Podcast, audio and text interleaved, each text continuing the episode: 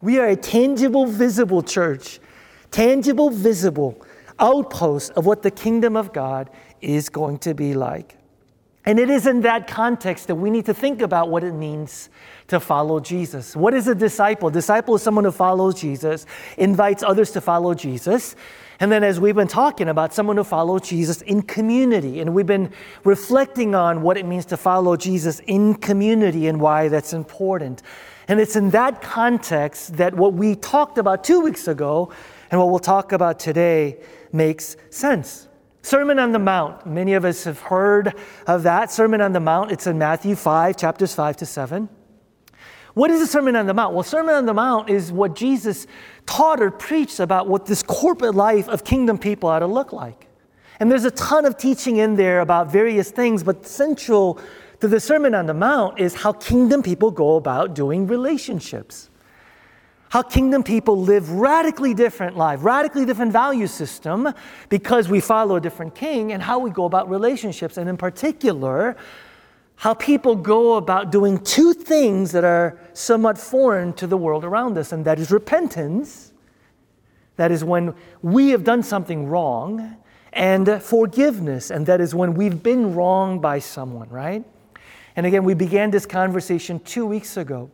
And so I don't want to spend a ton of time doing review because I do that enough. So I'd encourage those of you that didn't listen to the first part two weeks ago to listen to that sermon so that you can make sense of what I'm about to talk to today. So I want to briefly just make uh, some, some uh, review comments as we uh, uh move forward here.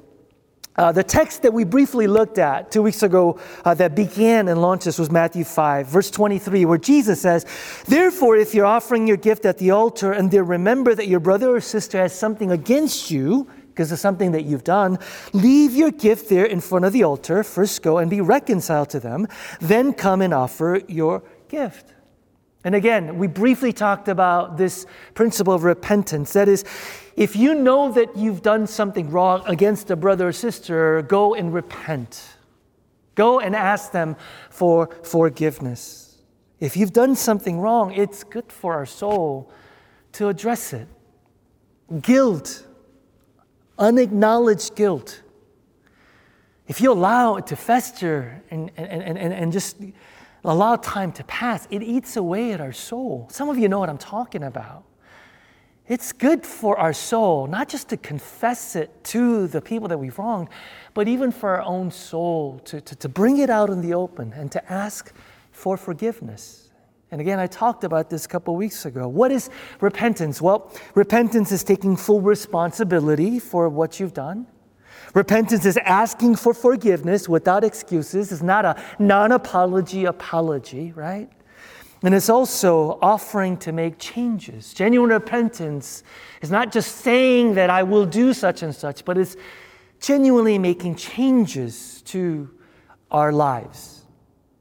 Now, I just want to pause for a moment because we've been talking about repentance and forgiveness in the context of individual, uh, relationships. But, but church, just, just, just for a moment this morning, I wanted to expand a little bit and talk about corporate repentance as related to issues of injustice, specifically racial injustice in our country.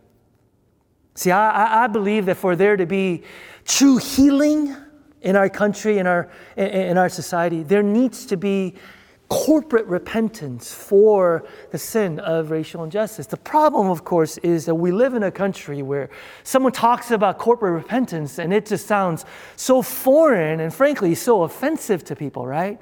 I mean, the immediate response when we talk about corporate repentance is people going, Well, I didn't do it, and uh, I wasn't a part of it. It happened hundreds of years ago and I'm not responsible. There, there's, this, there's this sort of resistance, and, and frankly, even people taking offense at this concept of corporate repentance, communal repentance for sins of the past.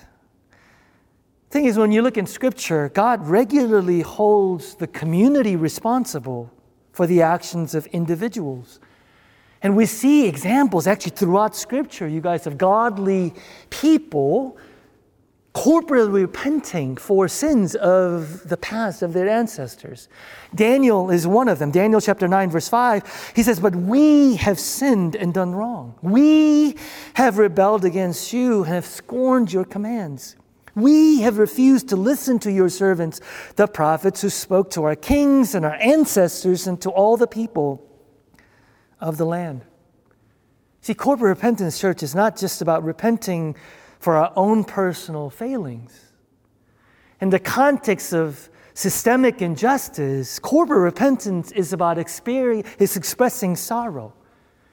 It's about expressing regret, expressing grief for the historic as well as contemporary mistreatment of people of color, and acknowledging that some people have benefited from the sin of racism, although they themselves may not be racist. See, I wonder what would happen if more people in our country, instead of saying, you know, I wasn't there and I, I didn't do those things, maybe what would happen if people said racism was wrong?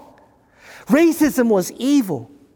And I'm sorry that an entire system built around elevating and benefiting certain people has caused such harm and destruction to your community. I wonder what would happen if more of us said, I am grieved that people like me continue to benefit from this system, and I seek to understand more so that I can end the pain of the sin of racism. Church, what would happen if more people repented for being passive, for not caring enough, for standing on the sidelines? And without any ifs or ands or buts, offered to make sincere changes to themselves and to the society at large, what would happen to our country? Maybe what would happen is Second Chronicles chapter 7, verse 14, where God says, If my people who are called by my name would humble themselves and seek my face and turn from their wicked ways, I will heal their land and forgive them of their sins corporate repentance. A repentance, as I mentioned, the easier part of relationship repair. The more challenging is when we've been hurt, when you've been hurt, and I've been hurt. And Jesus gives the most comprehensive treatment on uh, this topic of what forgiveness looks like in what's come to be known as the parable of the unforgiving servant. Now, Again, this is a brief review, okay? Before we launch into the parable and the implications of what forgiveness looks like, remember I talked a couple weeks ago about what forgiveness is not. Forgiveness is not condoning. Forgiving is not condoning. I get people who get stuck. I see people get stuck because they think that when you forgive someone, it's like I'm condoning or saying what they did was okay. No, they're two completely different things.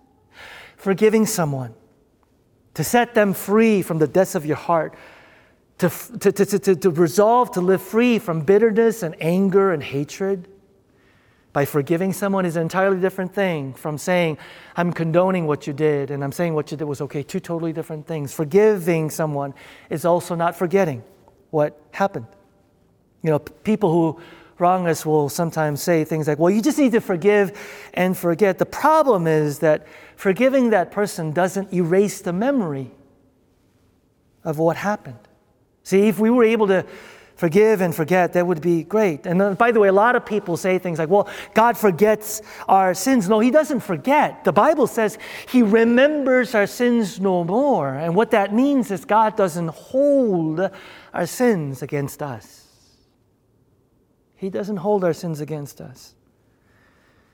See, in some cases, it could be unwise, unsafe to do, to just forget. You know, I, I've seen this in abusive relationships.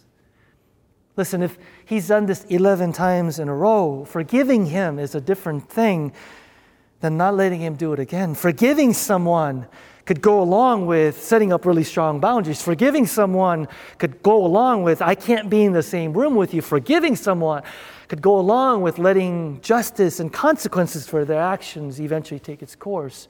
Forgiving is not forgetting. Forgiveness also is not reconciliation. Again, people confuse the two. Forgiving the person does not mean that everything goes back to the way things were before. People will sometimes say, You're supposed to forgive and we're supposed to get back to the way things were. No, forgiving someone doesn't necessarily mean that there will be reconciliation. Forgiving someone might mean that you don't go back together again. Forgiving someone also doesn't mean you go into business again together. Forgiving someone is not the same thing as reconciliation. Forgiving is, however, personal. You can't forgive a nameless, faceless institution. You know, people who've been hurt by the church sometimes get stuck because they, they think that forgiving uh, the church means, well, I just, I'm just going to forgive this faceless name. No, when people have been hurt by the church, what they mean is they've been hurt by someone in the church. Maybe it was a pastor, maybe it was a church leader or a small group member.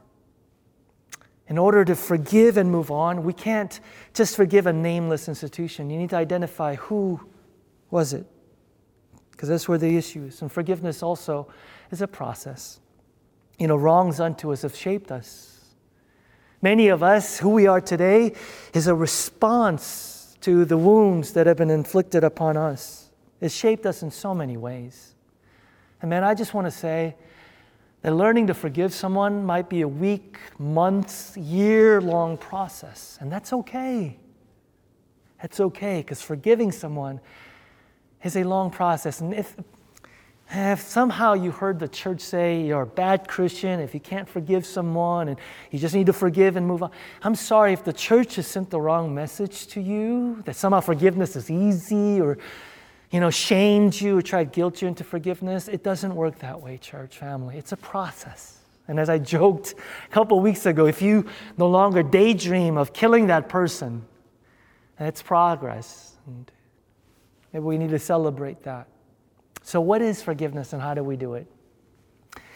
The parable, Matthew chapter 18. Let me read it and then we'll look at some of the implications.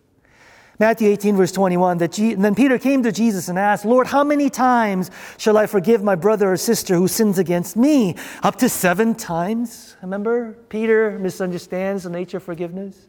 Peter thinks that forgiveness is for the benefit of the person who hurt us, who wronged us. It's not. It's not. Forgiveness is for us. Forgiveness might do some good for the person who's wronged us, but forgiveness ultimately is about what it does to us and the implications that it has for us. And we'll see that in a little bit. Verse 22 Jesus answered him, though, I tell you, Peter, not seven times, but 77 times, which literally means without limits. Forgive without limits. Verse 23 Therefore, the kingdom of heaven is like a king who wanted to settle accounts with his servants. And as he began the settlement, a man who owed him 10,000 talents was brought to him. The parable, remember I talked about this a couple weeks ago, centers around not a large debt, but around an unpayable debt. 10,000 talents is billions of dollars. Billions of dollars.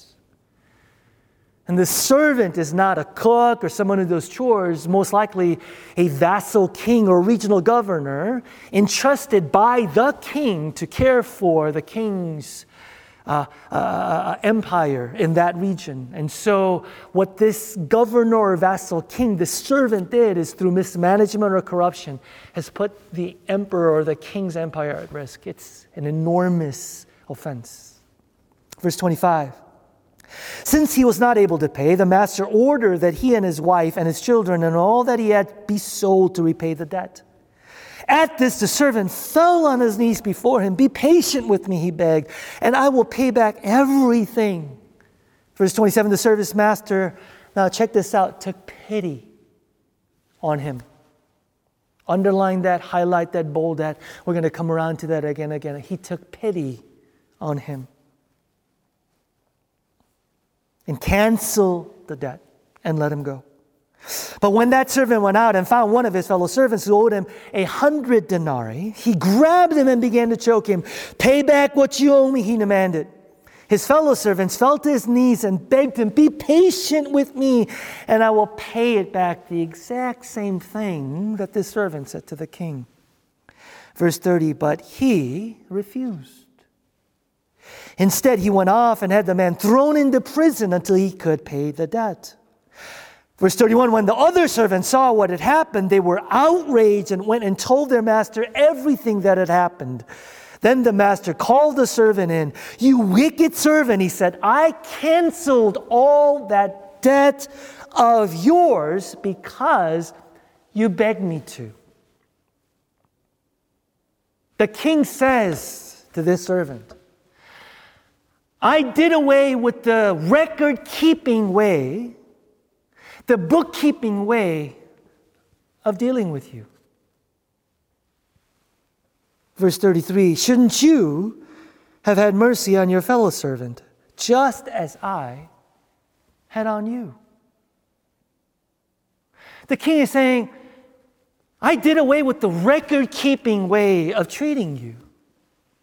And yet, the way you dealt with your friend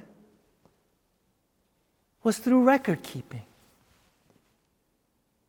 And Paul comes around and says in 1 Corinthians 13 5, essence of love is what? Love is, love keeps no record. Love keeps no record of wrongs. Church, about who are you saying You did that to me. And I'm going to keep a record of that and hold that against you. About who are you saying as you listen to this today? Remember when you did that? Remember when you made that promise and you broke it? Remember, remember when you said that to me? Remember when you didn't come through? You remember, remember how you did that, well, I, I, I'm keeping a record of that. And I'm holding that against you. About who are you saying that? About a, a parent, spouse, a friend, coworker, boss? See, I'm like you. Um, I'm naturally bent towards record keeping. And I thought about why it is that we, most of us, struggle with record keeping is because, first, record keeping is power, right? And there's, there's power in having to, you know, hold something over someone's head. Because when, when, when those moments come, when we want our own way, we pull out the record of what they did, wrongs done against us. It's sort of the relational trump card. And and who doesn't like having that kind of power over people? Well, record keeping also is identity. You see, holding on to someone's sin or weakness or failure deep down inside makes us feel superior to them. It allows us to believe that we're more righteous. And so we fall into this pattern of getting our sense of self, not by comfort and call of the gospel, but by comparing ourselves to somebody else. Record keeping is also entitlement. You owe me. After all that I've had to endure in this relationship with you, don't I deserve? Don't I deserve? Record keeping also puts us in God's position. It's not our job to make sure that appropriate amount of guilt or pain for what they've done is inflicted. We're not God, but it's very tempting to ascend to God's throne, isn't it? To make ourselves judge and jury. Record keeping also makes us blind. We become so focused on the failures of other people that we become blind to ours. We forget how often we fail how much sin mars everything we do, and how we desperately need grace that we're given daily by God. See, record keeping is it's, it's almost natural for us and holds so much power. About who are you saying? Come on, church. About who are you saying? I have a record of what you did. And I'll hold that against you.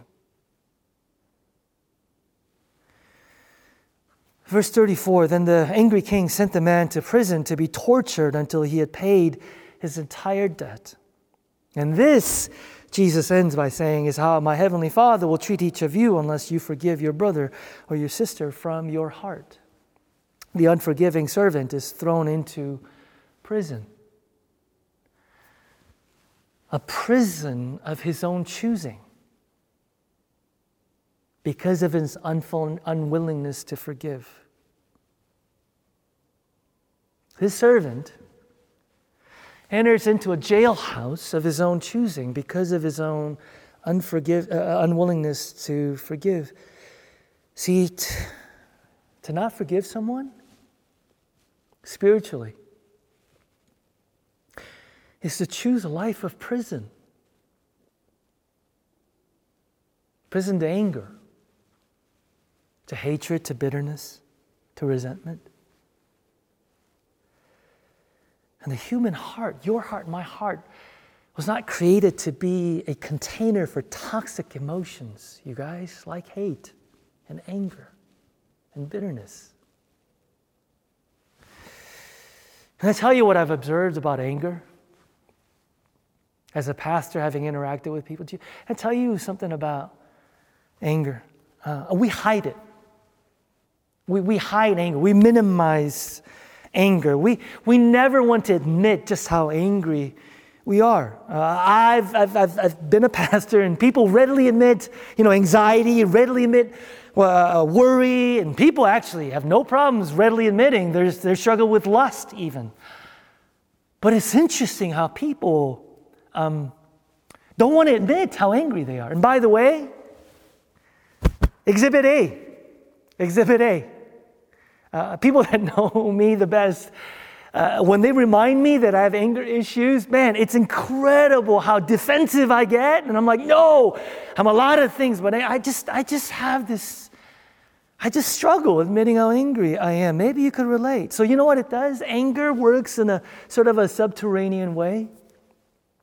In other words, it's down there, it's affecting you, but, but you don't realize it. Do you, do you know that some of you guys actually would say to me, you know, Pastor Peter, I, I, am really disappointed at my parents and I'm even angry at them. But you know, uh, that doesn't affect at all how I look at authority figures.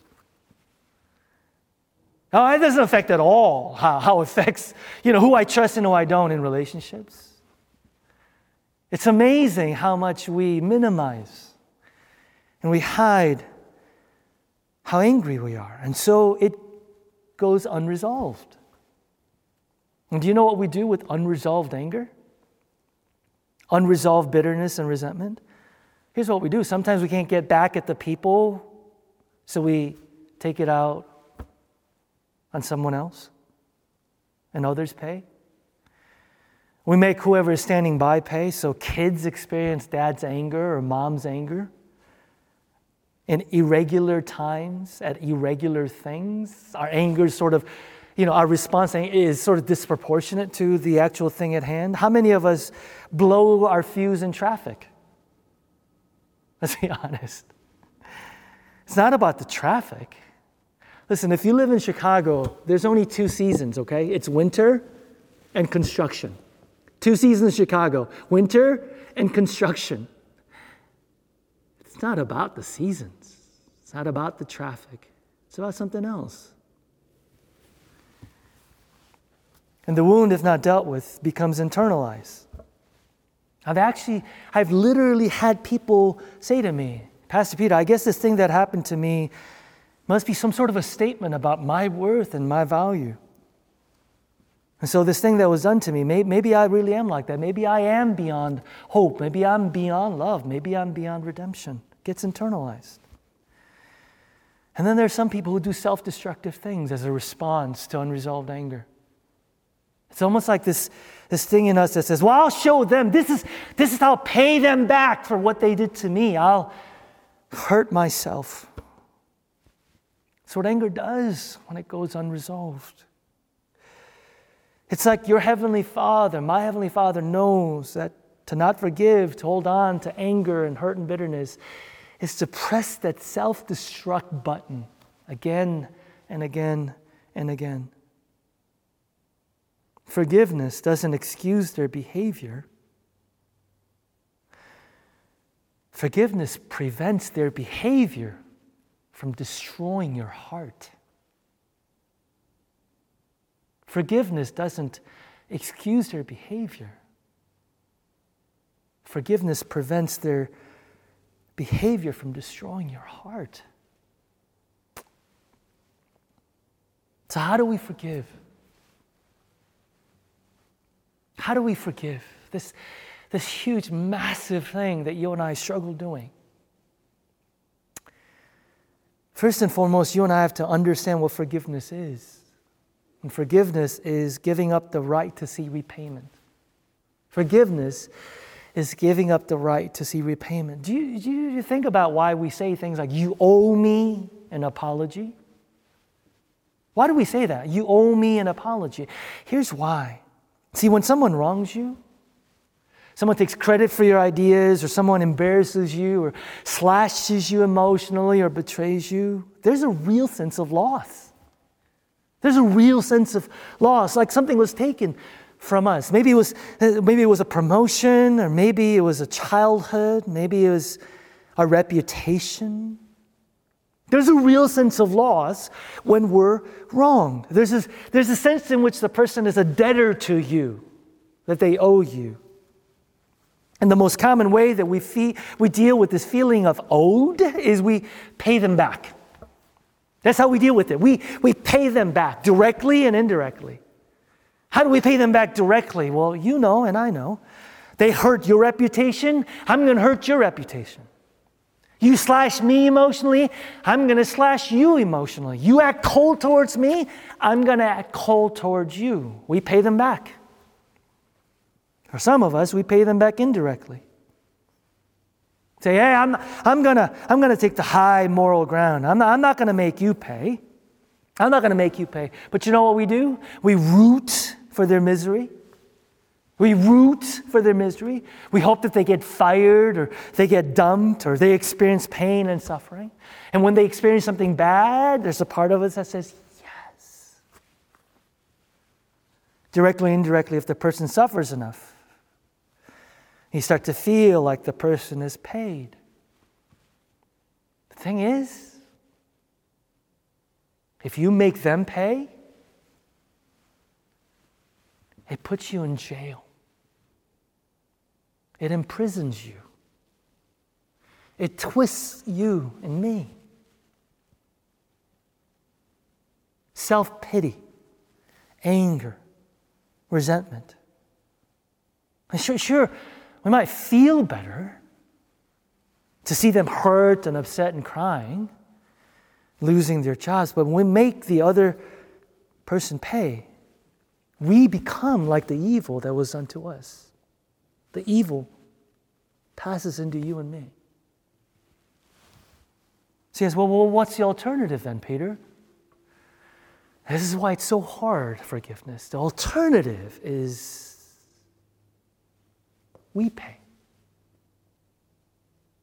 What, am I, what do I mean? See, in the, in the parable, when the king paid down the debt, it didn't just go into thin air, it didn't, it didn't disappear. He had to absorb it. That that will not just go away by ignoring it, someone has to pay. Forgiveness is us saying, I will pay down the debt. And I say, What does that look like, Peter? Here's an illustration of a young man he says, Once upon a time, I was engaged to a young lady who changed her mind. I forgave her, but it took me a whole year, and I had to forgive her in small sums over the whole 12 months. I paid these sums whenever I spoke to her and kept myself from rehashing the past. I paid them whenever I saw her with another man, and I refused self pity and rehearsal inside for what she's done to me. I paid them whenever I praised her to others, when really what I wanted to do was slice away at her reputation. Those were my payments. But I never knew her payments. But I know she made them. I could tell. Forgiveness is not only a refusal to hate someone, but it is choosing to love and will the good of the offender. And it is utterly painful. But the cross, the nails, and the pain are the currency of forgiveness. But it is as the ultimate cross and nails were, it leads to healing and more to resurrection. See, forgiveness hurts. It doesn't, if it doesn't hurt, I don't think we're doing it right. It hurts because it's costly to forgive. You and I are making the payments. The thing is, if you forgive, what eventually happens is a slowly, because you're not putting fuel into the fire of your anger, the anger will eventually subside. It may take weeks, it may take months, sometimes it takes years. Depends on the size of the wrong. But it goes away. And there's freedom. What does it look like in practice? How do we do this in practice? First, we have to identify. I have to identify what it is that's been taken. And this is hard but it's necessary. See, we hurt generally and we try to forgive generally, but forgiveness requires that we identify what it is that's been taken. What do I think she owes me? What do I think he owes me? What is it that she needs to give back to me? You have to say, I have to be able to say with rigorous honesty, the marriage that I hoped for and longed for was taken from me. The childhood that I wish I had was taken from me. The reputation that I so value and cherish was taken from me, the promotion. We have to identify specifically what it is that's been taken. Secondly, we have to identify with the offender. Now, this is really, really hard. Verse 27, when it says, The king took pity, that's not feeling sorry for them. It's literally having your heart go out to them. That is, you're identifying with them. You're deliberately doing the internal work of reminding yourself how much we actually have in common with them. And that's the last thing you and I want to do. Because you and I want to accentuate the differences between us and the person who's wronged us. But what we have to do if we want what we have to do if we want to forgive, according to the text, if we are ever going to avoid the jailhouse of anger and bitterness, is we have to identify as much as we can with the person and say, I am really the same. Miroslav Volf, who is, for me, been probably the most insightful person on forgiveness, wrote a book called Exclusion and Embrace. All of you should read it, it's a must reading. Here's a quote that I've quoted over the years that is central to forgiveness. He says, Forgiveness flounders because I exclude the enemy from the community of humans and I exclude myself from the community of sinners. Here's what he's saying. He says, You can't exclude yourself from the community of sinners if you want to forgive. The only way that we can hold on to grudges and stay angry is by telling ourselves, I would never do that. I would never do that because I am nothing like you. Have you ever noticed that when someone wrongs us, but we actually do the same thing or we struggle with that same thing, it's really hard to stay angry and not forgive them? See, when you stay angry at somebody, it's because the subtext Volf, Volf is saying is we are saying to ourselves, I would never do that. But forgiveness is impossible. If you and I refuse to admit, here's the thing we may not do the exact same thing that they did. But the fact that we may do things like that, or the fact that you and I are capable of doing things like that. You and I could only forgive if we do the internal work of seeing how much we have in common and identifying with them. The other thing he says is we also can't exclude them from the community of humans. That is, you can't dehumanize them. I can't dehumanize them. See, the only way that we stay angry at someone is to dehumanize them by creating one dimensional, distorted views of them. Someone has lied to you. Well, why did they lie to you? You know what we say? We say things like, they're just a liar. That's all they are.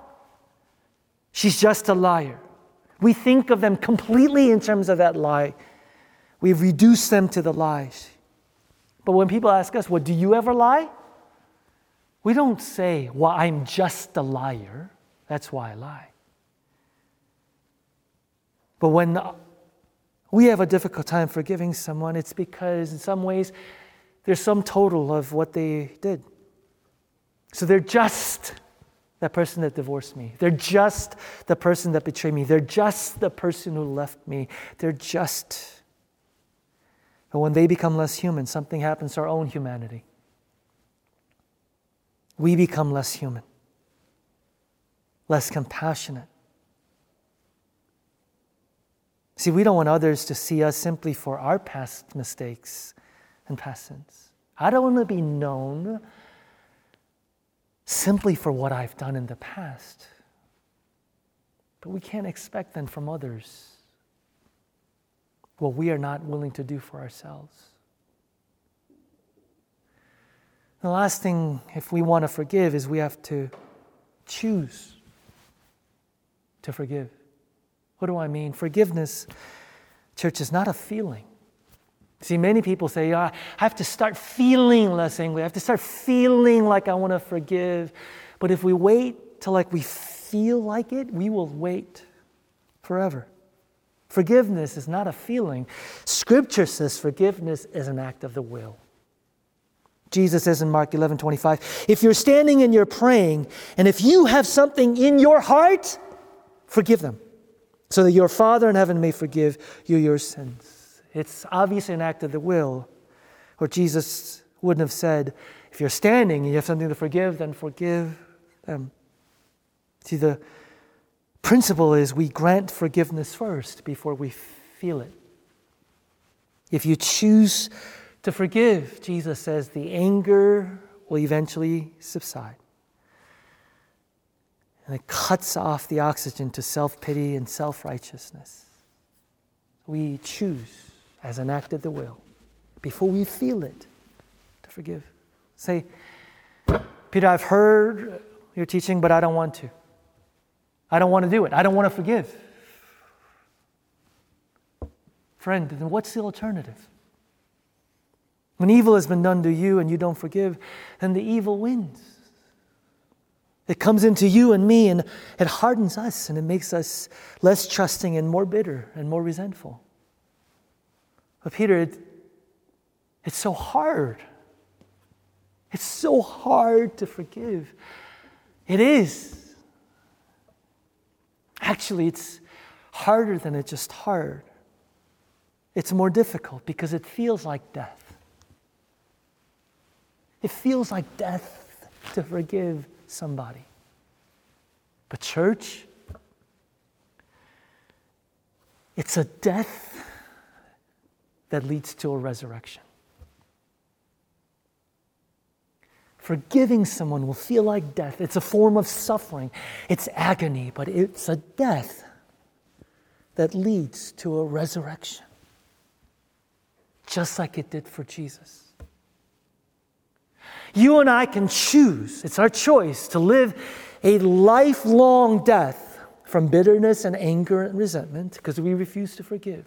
Or we could choose and lean into the death that Jesus calls us to, which, as he did for him, would lead to a resurrection. See, we began the sermon series, Follow Me, a long time ago by saying, Jesus' essential call was carry the cross and follow me.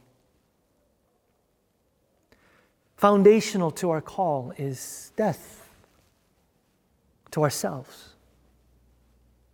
But as he promised, it's a death that leads to, that transforms into resurrection. We follow him in the Christ pattern. The Christ pattern is death before resurrection, crucifixion before resurrection. Forgiveness is a death that we willingly choose to enter into so that we could be resurrected. You ever notice people? People who choose don't just, they don't just say they believe, but they choose to enter into the Christ pattern of death and resurrection. They have suffered, they have experienced agony, but they come out on the other side, transformed and never the same. And where do you get the power to do this? We get the power to do this in the gospel. The gospel. The gospel has to be a bright, living reality. You and I, if we're going to do this, have to behold the compassion of the king. The king took pity on the servant. In other places, took pity literally is translated in the New Testament. He had compassion on them. In other words, took pity throughout the New Testament, the gospel is Jesus' badge. More than any other words, the thing that describes Jesus is he took pity. He had compassion on them. It's not feeling sorry for, it's identifying with. See, when I said earlier that you have to identify with the wrongdoer, some of you scoffed. You said, How can anybody do that? At the center of the gospel is that in the incarnation, Jesus identified with us by taking on flesh and bone and becoming like us. And in the crucifixion, Jesus identified with us. No, he did more than identify with us, he became us. He became us. Second Corinthians, God took him who had no sin to be sin so that we might become the righteousness of God. How is that for identifying with the wrongdoer? Jesus identified with, but oh, he did more than identify with. He paid the debt. See, in the Gospels, when Jesus crucified, we read in the English Bible, it is finished. The Greek word tetelestai. Tetelestai literally is not it is finished. Tetelestai literally is it is paid. It's paid. The king didn't make you pay. The king absorbed the debt. The king paid the debt, not just at the risk of his kingdom, but at the cost of his kingdom, at the cost of his life. The essence of the gospel says that God did away with the record keeping. God did away with the record keeping. God did away with the record keeping. The gospel of Jesus' insistence that God doesn't love you for all the good things you do, and He doesn't withhold love from you because of the bad things you do. There's no more treating you based on your record. There's cheating you based on Christ's record. There's no more cheating you on your past, but Christ's past. God doesn't deal with you and me in light of what we've done, but light of what Christ has done. The gospel is death to record keeping. And until you and I see the infinite debt that was paid on our behalf, we will not be able to pay down finite debt that people owe us. If a perfect God can forgive imperfect people like us, why do imperfect people? Have such a hard time forgiving other imperfect people. The essence of the gospel is he paid down an unpayable debt. The kingdom of God comes with limitless grace in the midst of an evil world, but it also comes with limitless demand. Jesus says, As I have done for you, I need you to do for others. Not because they deserve it, Mercy isn't giving people what they deserve, it's giving people what they don't deserve. But you don't know what they've done. And Jesus says, No, I do, and I know what you've done. And as I've shown you mercy, I need you to show others mercy. The essence of the gospel in the shadow of the cross, no matter how much we're required to forgive others, it pales in comparison to what God has forgiven to us. You see, God hasn't asked you to die for anybody, He simply says, Forgive as I've forgiven you.